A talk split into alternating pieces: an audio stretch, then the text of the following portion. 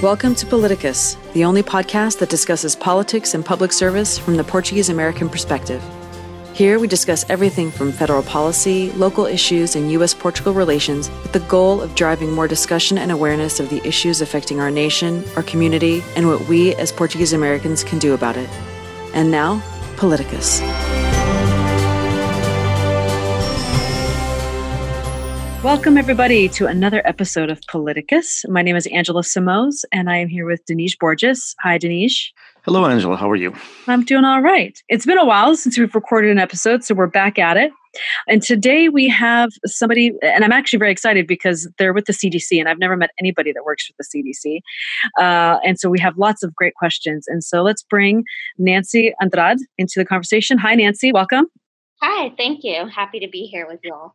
So, for our listeners, Nancy is a health scientist with the CDC, Center for Disease Control. And let's just jump right in. And, Nancy, why don't you just tell us how you got involved with the CDC, your role, and a little bit about your background? Sure. Um, so I have a, a, pretty roundabout journey that has brought me to where I am now, working for the Centers uh, for Disease Control and Prevention in Atlanta. But my journey started, and my Portuguese journey started in the late 70s. So my parents are originally from central Portugal. They're from the district of Guarda, and they immigrated to southern New England to work in textile mills. So I grew up in Pawtucket, Rhode Island, and also in Seekonk, Massachusetts. Uh, my parents um, brought us up speaking Portuguese. I was pretty involved in the Portuguese community, going to a Portuguese church. My cousins were involved in folklore dancing. And being an immigrant kid, my parents really emphasized school and um, working hard. And they definitely sacrificed a lot for my sister and I. And so they instilled in us kind of a pressure that we always had to do well in school and to excel. So I really think my parents, well, for several things, but one of the things is growing up in a bicultural household, I really came to be interested in other cultures, not just my Portuguese culture. So I, I attribute a lot to being Portuguese. And one of the things I attribute is actually getting a scholarship to Providence College. So I got a multicultural scholarship for students from other backgrounds. And while I was at Providence College, I majored in global studies. I was really interested first in European history and politics, and then I also had a Spanish major. And so I became, I learned a bit more about colonial history, and unfortunately, uh, Spain and Portugal uh, had some difficulties there in terms of how they treated people in their colonies. And so then I kind of got more interested in social justice and public service. And all of the experiences I've had since my college days have been focused on serving other people, serving underprivileged populations, and trying to make the world a better place. So I, I studied abroad in Spain when I was at Pro- in Providence College, and I got to go to Portugal a few times. Um, and luckily growing up speaking portuguese really helped me uh, learn spanish. And so after undergrad i uh, did some work in latin america. So i spent a few months in nicaragua and peru and then a year in argentina working with community-based organizations. So i really liked that grassroots work. We worked on community development human rights um, environmental work health. And i was kind of always interested in health as a way to to serve people and make people's lives better but i'm kind of a generalist in that i have a lot of interests and so um, i didn't want to focus on it. But doing that grassroots work i realized that you can only get so far in terms of building and changing communities without change in policy. And so I uh, went to get a Master of Public Administration at Syracuse University. And then after that, I wanted to get some experience in government. I had done nonprofit work. And so I heard about this fellowship at CDC where you could work one year um, at the CDC headquarters and then two years with the state or local health department. So I did that. I did the one year in Atlanta, and then I went to uh, very frigid uh, Minneapolis, Minnesota, and worked there for two years. And then I came back to work at CDC. And um, currently, I am actually doing kind of a temporary positions at, at CDC where I'm working on reducing sodium in foods. But before that, most recently, I was working in the National Center for Chronic Disease Prevention and Health Promotion, working on tribal health, also working with our Division of Cancer Prevention. And one of the great opportunities, or some of the great opportunities I've had through working at CDC, is actually being able to work internationally. So I've worked on several disease outbreaks in Spanish and Portuguese speaking countries. So that's another thing that is really, uh, my Portuguese background has really been valuable. I've worked um, for a few months in Angola, Mozambique, Puerto Rico, and Equatorial Guinea. So that's my kind of convoluted journey to where I am now. Wow. That's uh, pretty amazing. I, don't, I don't really know where to go next. You've done so much in such a short amount of time. So, what about your your current role because uh, I see you you focus on policy now, mm-hmm. and you made the point about being able to affect real change. You have to get into policy. So, can you tell us a little bit about what that means, and maybe one of the you said you were working on reducing sodium in food. So, how do how do you go about doing that, and what kind of policy work is involved with that? Sure. Um, so I work at the federal level, and from having worked for city government in Minneapolis, I think that most change happens at the local level, um, especially policy change. So, at the federal level, what we kind of do is a lot more like policy analysis, like providing resources to our state and local governments. And then we also deal with our funders, which is Congress. So, Congress appropriates funding to federal agencies like the CDC, who are in the executive branch of the government. Um, but right now, in terms of the sodium reduction, it's uh, working with with local or, or state governments to um, implement initiatives that will help entities like hospitals, schools to reduce sodium. So some of those things involve like changing the food environment. So for example, if you go into a university cafeteria, the like lower sodium foods would be at eye level where you would most likely look and not be like at the bottom of the shelf. Mm. Also, doing things like modifying recipes. So, there's some sauces and things that have a lot of sodium, like, for example, tomato sauce or soy sauce. So, putting less sodium in those sauces. Just for your background, um, a lot of the sodium that Americans consume is from processed foods. So the recommendation is that Americans consume 2,300 milligrams of sodium per day, but the average is really 3,400. So we're trying to work with our local partners to reduce sodium in food. Um, and one of the what sodium does is it can lead to hypertension. Um, so through that, trying to also reduce people's risk of heart attack and stroke. And Nancy, one of the things that uh, drove you, I read, and we will have obviously a link from Palcus to this um, great story that is done on the Syracuse uh, website about your involvement in CDC. And one of the uh, great quotes that you have uh, in this uh, most awesome uh, article is that you say, despite some of the, and I'm quoting now, despite some of the unfortunate rhetoric out there, federal employees are doing critical work that improves people's lives on a daily basis. There are many opportunities for mentorship, growth, and developments in the f- public sector. So um, you've talked a little bit about that in your intro about what drove you and how your background kind of shaped that as well. I'm sure there's lots in, of Portuguese Americans, especially young Portuguese Americans in college or ready to get into college or finishing up and deciding maybe something to do with a master's program. What would you, as a, in a way of a mentorship, what kind of words or what kind of advice could you give them as uh, in, if they're thinking about going into the public sector and what federal employees do actually? Sure. So I think sometimes people think, and you know, there there might be truth to this sometimes that the federal government isn't very innovative, that things move slowly, which can be true. However, um, one of the things that really motivated me to go into like public service in the public sector is trying to impact as many people's lives as possible. And I felt that working in public health was a good way to do that. I mean, now I kind of realize that people's health is affected by a lot of things, not just their individual behaviors, but, you know, if they have a job, what their socioeconomic status is, um, that sort of thing.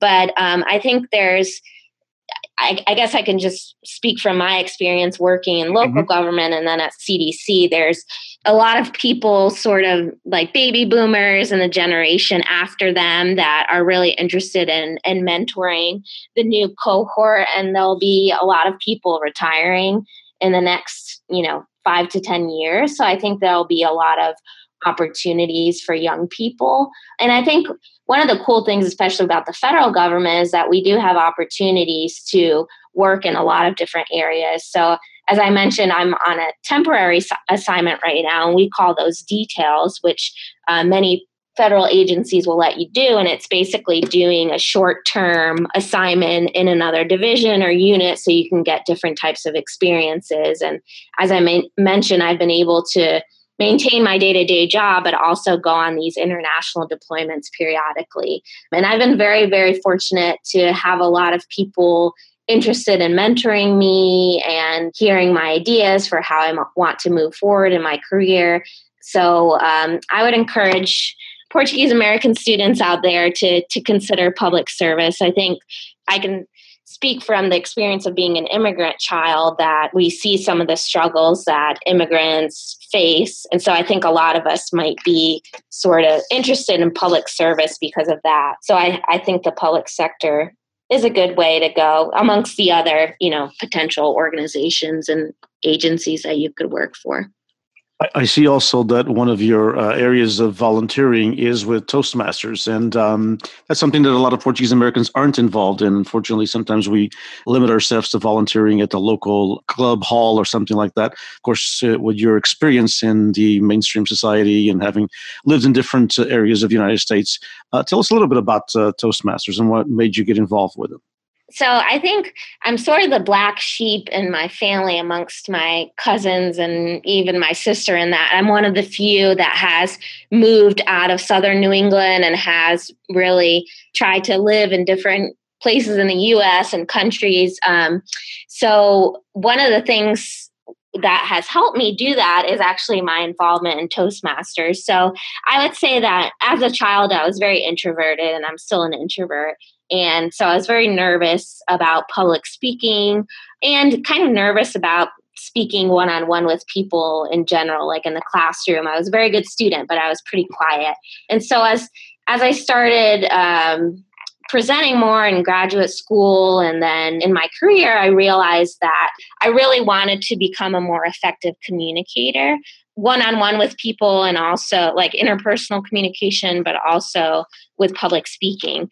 And so um, when I first started working with CDC, I joined the CDC Toastmasters group, and that was very helpful. But the bulk of my um, Toastmasters experience has been was with the club in Minneapolis, Minnesota.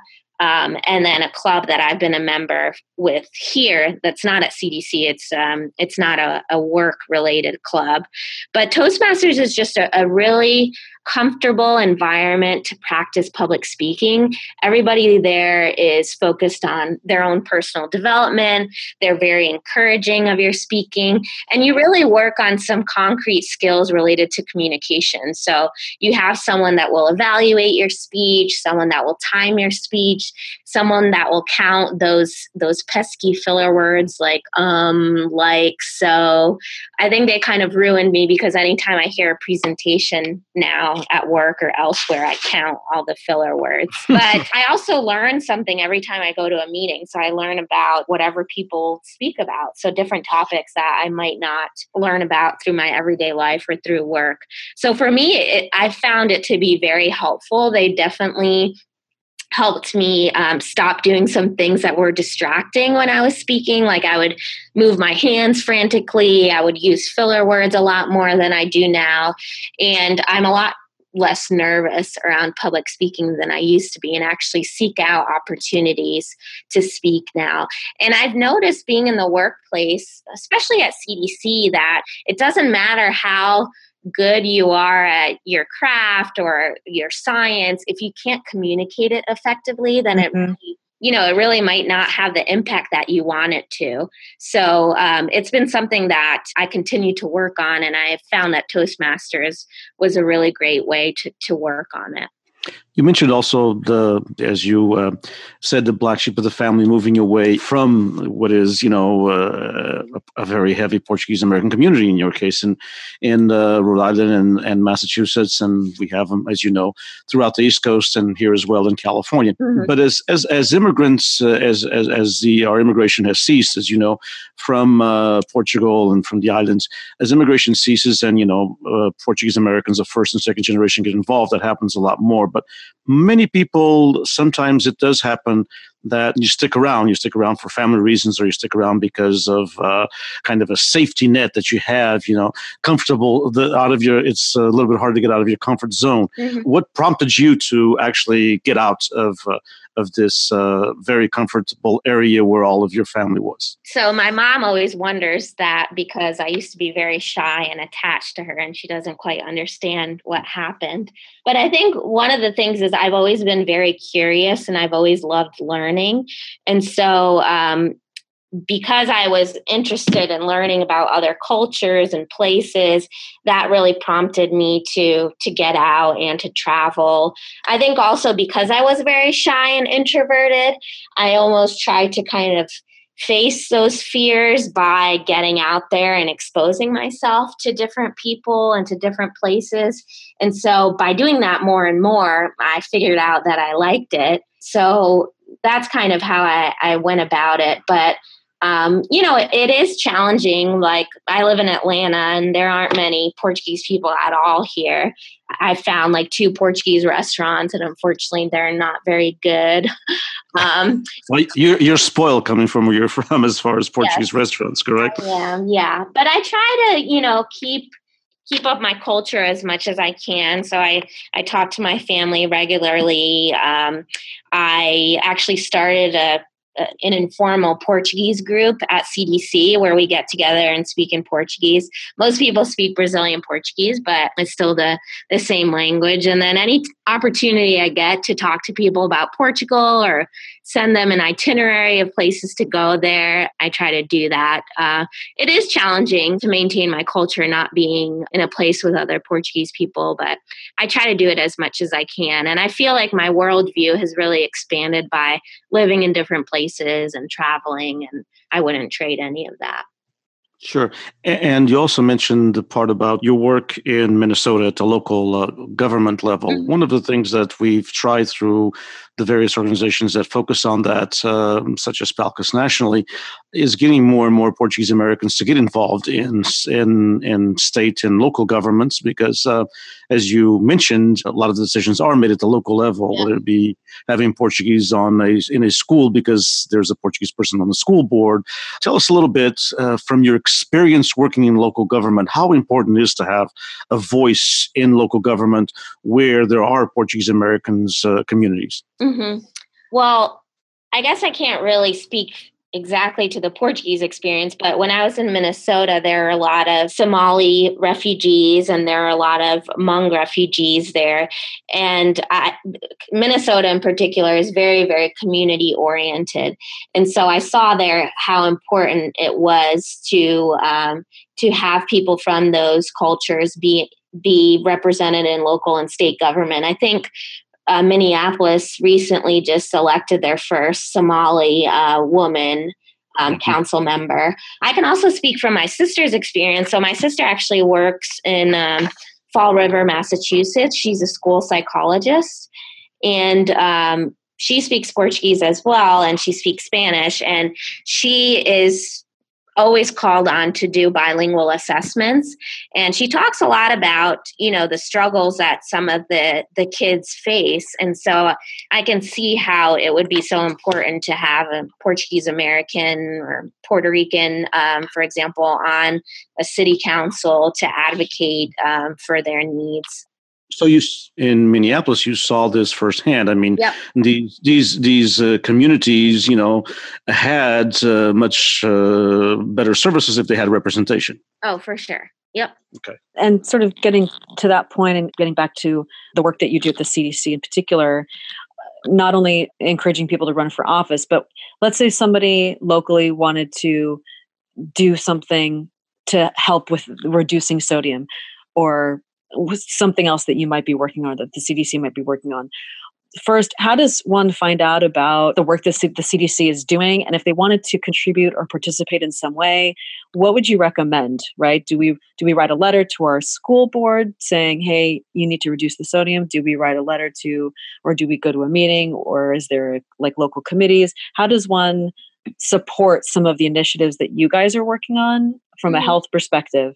Um, because that's something that we want to encourage people to do as well. If, if, they don't want to run for office, right? But if they wanted to do something else, how would they help with the the work that you're doing? Right. So CDC is kind of unique in that we're a federal agency. So even though we're located in, in Georgia, we can't really like favor Georgia over any other state. But with that said, I think there are still definitely things that local and state communities can do. So I think one thing that I learned when I started working for a federal government is a lot of executive branch federal agencies, basically what they are, funders for state and local governments. So, uh, CDC, one of our main roles, in addition to putting out data, we fund state and local health departments and organizations to do work. So I think one way that communities can get involved is to look for funding opportunities from CDC to to do um, public health work. But then also, um, CDC does, and I'm hoping you know some of the listeners have seen some of this stuff. But we do have really excellent communication campaigns. Um, we have a Facebook page and Instagram. Uh, we always put out health communication information. So getting some of that information out through people's um, social media pages would be helpful. And I think, like you know, say you're in a community here in Georgia and something's going on in your community that could be dangerous for people's health. Every community is associated with a health department or a health district. For example, Georgia, we have county health departments, we have the Georgia State Health Department, um, and they're pretty accessible um, by the web and just calling people. I think also, um, like you mentioned, this is kind of my community member hat here, but your elected officials like to hear what's going on in the community and that helps them make decisions. Um, so they're also interested in in what's going and keeping their community healthy. So I think there's a lot of ways that people can get involved in promoting health and and making elected officials and other people aware of what's going on. Excellent. And um, so I know that you you grew up in a Portuguese community and you spoke Portuguese. And did you grow up thinking I want to actively, you know, consciously think I want to use Portuguese in my career, or did you just happen to notice that hey, I speak Portuguese, I could probably take advantage of that opportunity, and then it just sort of went from there. Um, and and my point with the question is trying to encourage more people to take more students to take portuguese as a language or even as an adult if you don't speak portuguese um, you know try to learn the language. So can you talk a little bit about how how knowing portuguese the language is um, as well as being exposed to other i guess being exposed to your heritage you said opened you up to other cultures how that helped your career you know and open doors? Sure so I actually have a few regrets related to that. So I, I grew up um, speaking Portuguese at home, and I went to they had a Portuguese school in Rhode Island, so I went for a year. But I wish I actually had studied Portuguese more. I went into Spanish because I thought you know more people speak Spanish, and it could be use more useful for my career but my parents were also always very adamant about us knowing how to speak Portuguese. So um, we spoke it at home, and it helped me. I think it really helped me learn Spanish. If you know how to speak Portuguese um, and you study Spanish, you can get into it very easily.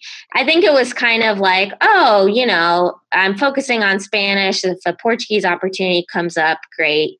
But I think probably like five or six years ago, I became more and more interested in connecting more with my heritage and improving my Portuguese and making sure that I continued to speak it. And so I really made it a goal to work in Portuguese. I really wanted that opportunity. So actually, when I was in Minnesota, I joined uh, like a Portuguese meetup group. And so I worked on the language um, when I was there.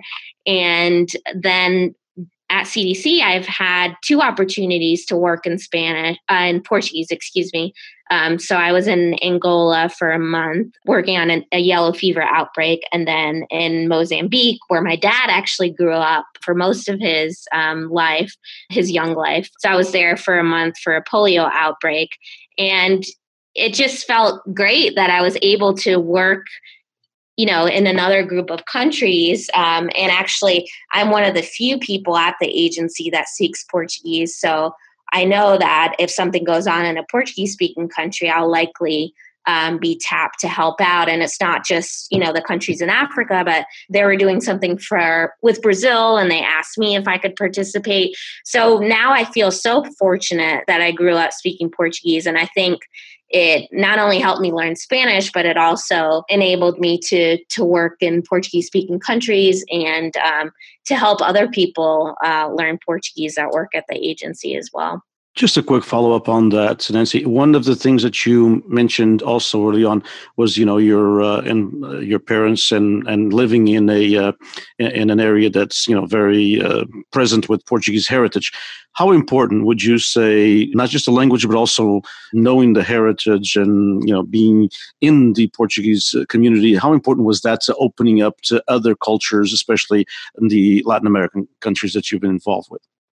Sure. I think it always, you know, I grew up sometimes feeling like a little different than like the typical American kid or like having immigrant parents who, you know, we were always fine, but my parents had to work a lot. And so I felt like I could connect a lot better to kids that um, and even now to people that came from another cultural background or whose parents were immigrants. And so I think growing up with the other culture made me gravitate toward people that also grew up with another culture. And then I got involved in undergrad uh, working with immigrants and refugees as a volunteer.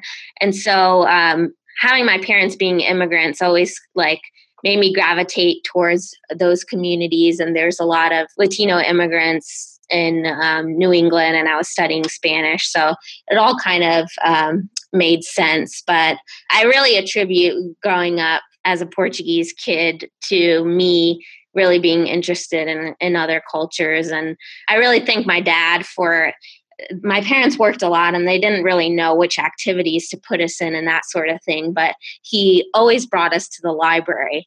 And so um, i loved reading and i was a shy kid so reading was kind of my outlet to the world. And so that was another thing that made me really interested in learning curious about other places and other people. That's great. I think it's a great message, and um, I, I hope that everyone listening will encourage those uh, students in their lives to to enroll in Portuguese where possible. And if there isn't a class, uh, Denise and I know this all too well that we're we're working diligently to, to try and establish Portuguese language courses in, in areas that are lacking them. So um, I think your I think your example is an, an excellent one for people to follow, um, where you know learning Portuguese even over Spanish is, is, can be more advantageous in in many cases. So. And and also, if I may might add, uh, uh, thanks also for sharing that important aspect that we can be empathetic, you know, toward others because of this heritage and mm-hmm. this experience that we've had with our own parents. Mm-hmm, absolutely. Mm-hmm. Well, with that, we've come up on our time, and this has been a really great conversation and very insightful. Nancy, thank you so much for reaching out to us. And I, I hope our listeners uh, enjoyed hearing about your career path and have been inspired to get involved. And if anybody has any questions about the CDC or or anything like that, uh, where should they go, uh, or who could they contact? Um, so they could go to www.cdc.gov, and then I'd be happy to talk to folks too. But CDC has a pretty robust website, and we also have Facebook page, Instagram, Twitter. So I'd encourage folks to to look there. And um, yeah, thank you so much for the opportunity, and I hope that um, people found this helpful. And I think uh, I would just say to any young Portuguese Americans out there, there's so many different career paths you can take, and um, don't be afraid to leave home. Uh, you can always go. And kudos to you, and thanks. And I'm sure that every Portuguese American listening out there, non-Portuguese American, are proud of your work. And uh, I think you're a fine, uh, most uh, exciting example for Portuguese Americans um, all over the United States. You know, thanks you, thanks for your work and thanks for what you have done to outreach to other uh, Portuguese American uh, communities and also your outreach to these Portuguese speaking countries, uh, whether it be in Angola and Mozambique, and your important work at uh, SCDC. It is it is so important to have Portuguese Americans diversify into these fields of knowledge. Thank you so much, and kudos to you. Absolutely. And thank you, everybody out there, for listening and spending another half an hour with us, um, learning about uh, another successful Portuguese American in public service. If you have not hit subscribe to Paliticus, please click that subscribe button now. Share this podcast with friends and family and anybody that you think would be interested. And if you can, take a minute or so and write us a review on iTunes. It actually goes a long way in terms of helping others find us uh, when they're looking for podcasts related to the Portuguese community. And with that, uh, we'll say have a wonderful day and thank you very much. Bye bye. Thank you. Bye bye. Thank you. Thank you for listening to Paliticus, the official podcast of PALCUS, the Portuguese American Leadership Council of the United States. PALCUS is the premier national organization representing the interests of the Portuguese American community at large.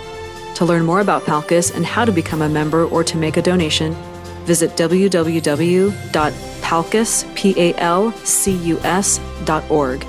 To submit feedback or suggestions about the podcast, email us at palcus at palcus.org. The views and opinions expressed by the hosts and guests of the show are not endorsed by Palcus.